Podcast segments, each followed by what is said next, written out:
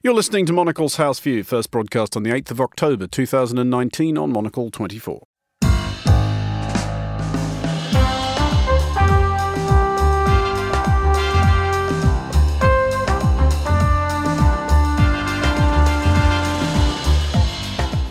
This is Monocle's House View coming up today. The numbers are there, and the statistics show that this is now a, proper recession as economists would define it. With uncertainty in Europe and a trade war between the world's great superpowers, could Germany be facing a recession? My guests Stefanie Bolzen and Quentin Peel will discuss that and the day's other news, including Should we plug the leaks? What role does illicitly sourced information play in politics?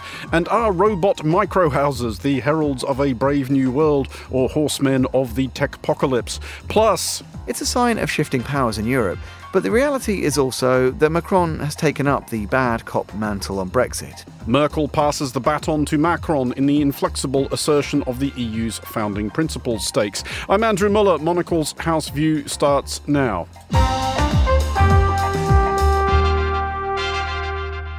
Welcome to the show. I'm joined today by Stefanie Bolzen, UK and Ireland correspondent for Die Welt, and Quentin Peel, Associate Fellow of the Europe Programme at Chatham House. We will start in Germany, whose widely understood role in Europe has for many years been that of the one who is keeping their head when all around them are losing theirs, the country on whose industry and prosperity the rest of us can rely. Well, perhaps not for much longer. Anxiety about an actual recession in Germany is accelerating following a mild slump in industrial orders, although actual industrial output rose marginally in the same month, so Germany might yet get away with it. Um, Stefanie, we are right now a fair distance from panic stations, aren't we? Completely. I mean, um, I mean, I don't want to be sound at all complacent, and the numbers are there, and the statistics show that this is now a, a proper recession, as economists would define it. But I can't. I've been looking through the German media this morning. I can't find any coverage of that. so I think while of course the export uh, business is hit and obviously is very worried, overall the economic situation in Germany is good. So unemployment is very low. Uh, there's a massive need of skilled workers. Um, the um, domestic demand is very high simply because uh, the, the interests are so low that Germans cannot save. They don't like not being able to save, but therefore they are spending money. They are putting a lot of money into real estate. Germans are buying houses like never before. Um, so overall, it, again, it might be complacent, but for now there is no panic to be seen. Uh, Quentin, does the rest of Europe and indeed possibly the world have a tendency to get more nervous about economic data like this because it's Germany and that's the role Germany plays? They're the they're the banker nation, if you will. Well, it's been a very long-standing sort of European concern, particularly from France, but also, in fact, from Britain and Southern Europe we wish Germany would spend more. We want domestic spending in Germany to grow because then Germany would import a bit more from us and we wouldn't have such a huge deficit in our trade with Germany. So they've been banging on for a long time and certainly all through the Eurozone crisis to try and get Germany to uh, spend more, spend more from the public purse. And now you've got a situation where the German economy is growing very slowly or even slipping into recession, uh, and the public purse is entirely in balance, but the German uh, ideology, the theology really, is that there must be a balanced budget, so we're not going to spend. And yet the German government could borrow at minus something percent, so it would actually be paid to borrow. It's an extraordinary situation. Uh, Stefanie, if there is a slowdown of sorts, um, if, as you said, we are far from panic stations, is there any certainty about what might be driving it or what might be causing it? Well, uh, um, if there is uh, an economic and there is an economic uh, downturn, it's mainly driven by um, exterior factors. So the trade wars with trade wars with uh, the U.S., uh, China, uh, China's consumer appetite lower. I mean, there are crises all over. Brexit certainly will also hit Germany. It is already hitting Germany. So like yesterday there were new figures about Britain having gone down from I think the export nation for Germany on number five or seven is now down to 13. So exports to the UK are also uh, on, a, on a downturn. Um, but it's I mean, as Quentin just said, what is probably that's what makes German not panic is that they have not only a balanced budget, they have a surplus budget. And the government has always said if there is again a downturn, we will start spending again. And this is probably what the government was going to do. Uh, Quentin, Stefanie has there invoked the B word, um, and it, it, has been a, a, shibboleth of Brexiters for years and years and years that the reason that would all be all right in the end was that the, the German autom- automobile industry, for some reason or other, would ride to the rescue. Um, as of this morning, that is appearing less and less likely. There has been a conversation between Prime Minister Boris Johnson and German Chancellor Angela Merkel. An account of that conversation has been leaked from number 10 um, so it's not certain how much credulity we can place in it, but they quote Merkel as saying that a deal is now overwhelmingly unlikely. I think that is very much the attitude uh, right the way across Europe because having waited and waited and waited to see what Boris Johnson would put on the table as his deal, they've taken a hard look at it now and they think, well, this is actually going nowhere. It's not actually moving towards a compromise. If anything, it's going away from a compromise by saying Northern Ireland will now have two borders, not no border. So they're really finding it very difficult to live with. Um, uh, and uh, the trouble is that the Brexiters have been living with so many fantasies in this whole game. One of them being that Germany will eventually pull the uh, pull the chestnuts out of the fire, so to speak, um, because uh, Germany won't be hit anything like as badly by a no deal uh, Brexit as Britain will be, um, because a much smaller proportion of German exports go to Britain than British hmm. exports mm. go to Germany. So, you know, it, has been a fantasy. In any way, most of the cars, German cars that are actually sold into Britain, are not made in Germany. They're made in places like Slovakia, so it wouldn't hit Germany directly. So it's been one of the literally dreams of the Brexiters that somehow everybody else needs us more than we need them them.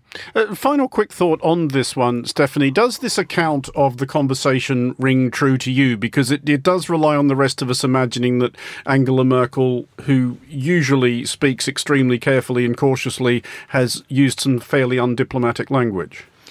We don't know yet, so i am just was just about to try to find out uh, to get the version from Berlin. What is quite striking about this whole anecdote is that usually what you get is a is a readout of a call between two prime ministers.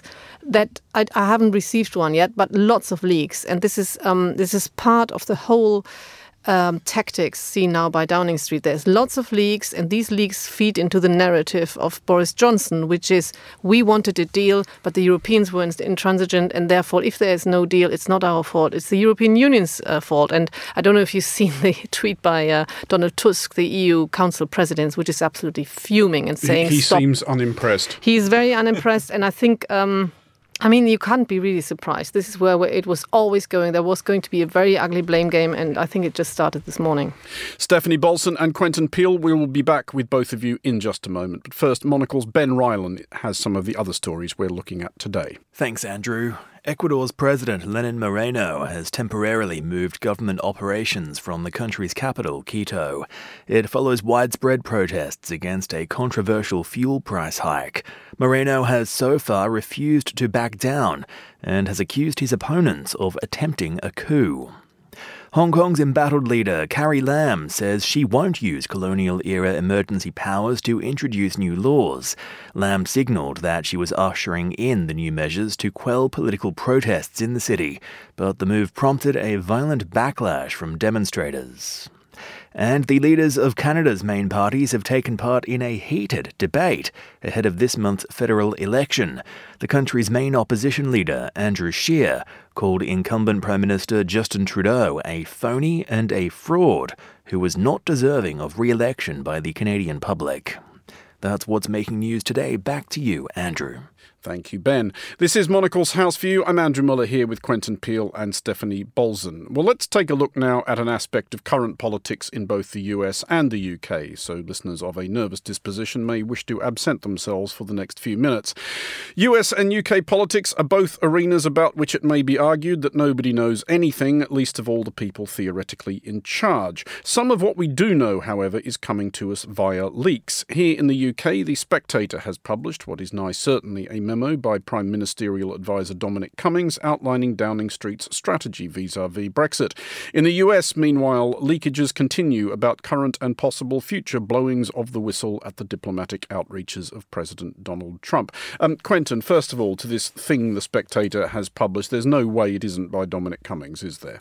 I mean, the style, the, the, the, the, length, the ranting quality is very Dominic Cummings. And all over Twitter, everybody's assuming it's Dominic Cummings. I mean, it's, it's quite interesting in a way because, of course, leaks are normally done so that they're deniable, so that there's no name on it and they can. They're not bothering to deny this one. They're not saying it was Dominic Cummings. They're just not denying the content of the leak. So uh, it's a curious. I think it's something journalists have got to be very, very very careful about. We are used sometimes, quite often, by leaks. They're not hmm. leaks, mm. they're plants. But because they're given to a journalist perhaps exclusively, that journalist thinks, oh, well, then I've been treated really well. I better give this a big show. I better believe it, and so on. And I only find out about three weeks later that the whole thing was complete rubbish. uh, Stefanie, is there a, a, difference in in leak culture, if you will, from country to country? I mean, for as as Quentin was just explaining, it's it's it's a, a long established practice here in the UK. Is it as common in Germany? No. Is it done the same way for the same reasons? No, it's not. I mean, of course, there there are leaks from time to time, but what we are seeing now in the UK is that actually leaks are uh, a substitute for proper polit- politics. So, and and this is because we have. I mean, the, the British government finds itself in a situation where there is no way out. So they are stuck in a in a cul-de-sac, and therefore the only thing they can now do, and which works by the way, is build up their own narrative why the situation is so difficult as it is. Because what they're actually looking is is an, an election very soon, and they need to make sure that they get the the votes of the of the Brexit party, and then maybe Boris Johnson Johnson will win an absolute majority. That's what all these leaks are about. It's about nothing but the narrative. The Germans are now to blame. The EU is to blame. We tried our best. I mean, in, in Germany, the, the, political culture is, you know, is, is very different. Um, there is not this kind of lobby journalism in in in, uh, in Berlin as there is in London. I always find it fascinating to be here and looking at how the prime minister's spokesmen uh, are briefing the lobby, so the the London correspondents or the London reporters of the big uh, papers and how brutal it is. It is really brutal. I, I think in Germany is. Um, on the other hand, I think in Germany often we are not fierce enough. We don't mm. ask um, aggressively enough. Sometimes we too much play the game of the government, and in Brussels as well, many journalists play too much the game of the commission because you want to get papers and you want to have the scoops. But then again, um, as Quentin said, here the press very much is becomes instrumentalized to actually drive a wedge into society by, by running these headlines. This, I mean, the lobby system in Britain is is a very iniquitous system, really, and quite a few newspapers have tried over the years to withdraw from it and not get these exclusive briefings, um, and it, it's never really worked very well. It was one of the great driving forces when they launched the Independent. I would disagree, though, uh, cautiously, but on one tiny thing with Stefanie, there there is a system in Germany that it's not like the lobby system quite, but you you can get talked to unter eins unter zwei and unter drei, under one, two, or three. Under one is on the record. Under two means you can quote a senior government official. And under three means you're not supposed to use it at all. I've never quite understood why on earth you're being well, this told is for, This is um, because then they hope in your next uh, leading article you will write what their thinking is. Yeah. And you do get a strange system where you're, you know, you're told you have to check quotes uh, with the person you've got an interview from. And so in the end, you have to say the thinking in the Chancellor's office is without any direct quotes and just hope people will believe you. But Stefanie, do, do German politicians, German ministries, institutions just not leak at all? No, of course they do. Of course they do. of course. I mean, uh, there is lots, lots of leaks. I just think it's not, it's not the day to day as much as it is here, simply because. Um, luckily, Germany, for the time being, is not in the same existential crisis like the British government. Have, have, what's your experience as being, Quentin, of being leaked at? Have you ever been leaked something properly good and or one of those other stories that you mentioned where it turns out a few weeks later you'd been sent on something of a wild goose chase? Uh, both, I feel. Yeah. um, I was certainly, during the Eurozone crisis, I was getting quite good leaks um, from what was going to happen in trying to solve the crisis. Um, of extreme sensitivity and market moving sensitivity, and therefore we had to be very careful how we double check these things. I mean, that's another of the problem of the leaking system that you really must have ways of trying to check things. The the one where I was set up was actually in Germany, where I had an off the record briefing from one ministry, the foreign ministry, saying if David Cameron insists on vetoing what's coming up in Brussels, Angela Merkel is going to try and get the summit called off. And I and I wrote it without being able to get it really substantiated. Downing Street went berserk and rang the Chancellor's office, and they formally denied it. But in fact, it was a very clever use of me mm. because the story was out there that Angela Merkel would do it, and then they were able to deny it. I did feel rather used, but immediately afterwards I was told, oh, by the way, you've got that interview with Chancellor Merkel that you wanted. uh, well, finally, on our news panel, uh, to San Francisco and a glimpse into the dystopic Pantechnicon, which doubtless awaits us all. By way of response to riotous accommodation costs in the city, a robotics startup called Bumblebee Spaces has refurbished an elegant Nob Hill townhouse into a hive of tiny apartments in which almost all storage space and indeed much of the furniture is secreted in the ceiling and made to rise and descend when required. It is not the only such experiment underway in San Francisco. Podshare, for example, will rent you a bunk bed in a communal room for $1,200 a month. Um, Stefanie, is there any part of this that sounds enticing to you? I, I find this uh, fascinating. And actually, living in London and in very limited space, I quite like the idea. The problem is the ceilings in my house are not high enough to uh, to to move up these boxes to the ceiling. But I think it's. Uh, uh, in a way, it's tragic that we end up living like mice in, in little boxes.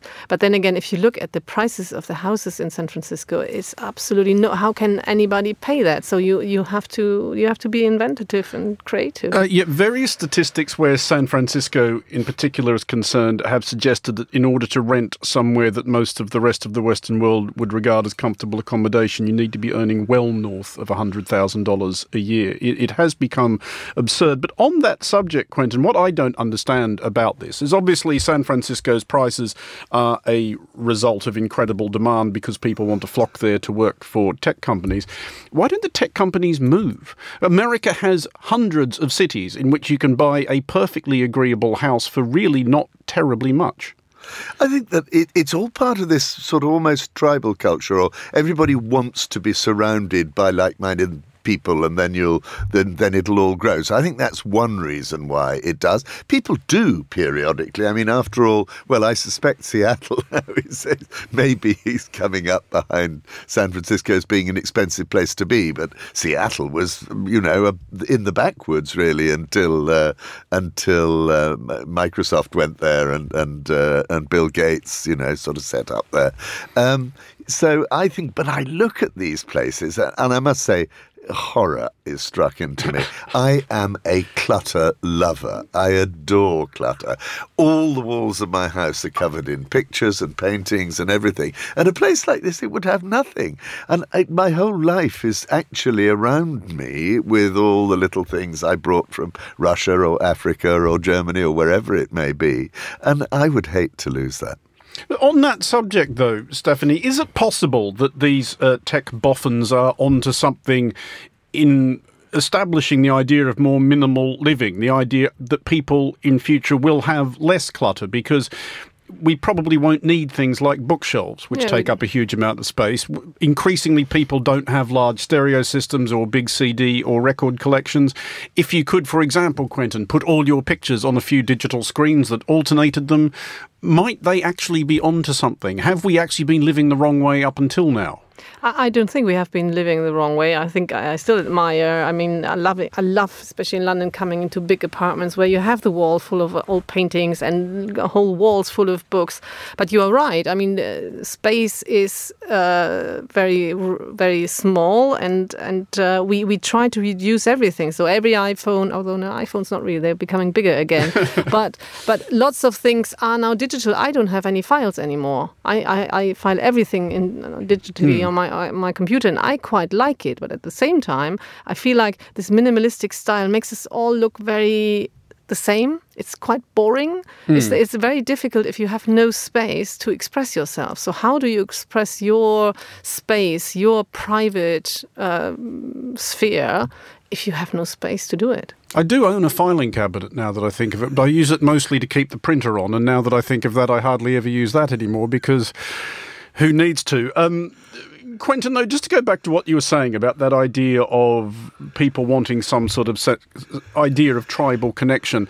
Are we learning, and it is ironic that we should be learning this in San Francisco of all places, that we're not entirely ready for completely remote living and working yet. We still have that thing of wanting to be among people like us who live the same way and do the same jobs. I, I think that is true. I mean, I have a son in law who's trying to work at distance from his work, constantly, therefore, online. But you need then to go and re engage with people. You need to get the chemistry out of personal contact and so on, rather than everything being able to be done through the screen. So, quite apart from the fact that it does our backs in and everything else sitting in front of a computer all day, um, I think it does our heads in too. And one of the things that I worry about when I walk down the street coming here to the studio and everybody's on their headphone, they're not paying attention to the human beings around them or to the weather or to the smells and noises. And people are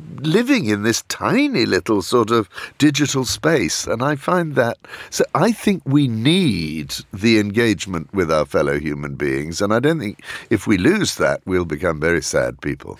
Stefanie Bolzen and Quentin Peel, thank you both for joining us. In a moment, from Merkel to Macron, the EU drives a hard bargain. You're listening to Monocle's House View. Do stay tuned. This is Monocle's House View. I'm Andrew Mueller. When it was no deal or bust for Greece in 2015, Alexis Tsipras capitulated. Now, with the UK charting similar waters, we ask what's changed in our view from Monocle's editorial floor. Hands up if you remember the Greek Euro referendum in 2015. Back then, it was Angela Merkel facing off with Alexis Tsipras, a brash, newly elected Prime Minister who thought the threat of a Euro exit could change the conditions of Greece's EU bailout deal. After going a few late night negotiating rounds with Merkel, he wound up accepting the bailout's terms rather than risk a disastrous no deal exit. Only the characters have changed as we enter, perhaps, the final throes of Britain's Brexit campaign. This time, the brash PM demanding new terms is Boris Johnson, facing off with France's Emmanuel Macron, who says the EU will be making a decision on Britain's fate by the end of the week. Why not Merkel in the lead? It's a sign of shifting powers in Europe, sure, but the reality is also that Macron has taken up the bad cop mantle on Brexit that Merkel held on Greece. This time, France is the country more determined, or stubborn, depending on your point of view, not to bend the EU's founding principles to give Johnson what he wants, just like Germany was when it came down to the EU's budget rules with Greece. One difference Macron is unlikely to receive the same blowback from his European colleagues that Merkel got for her tough approach to Greece. Why not? Is there more solidarity with Greece than with Britain? Or is there more trust in France's EU vision than Germany's? Diplomats, discuss.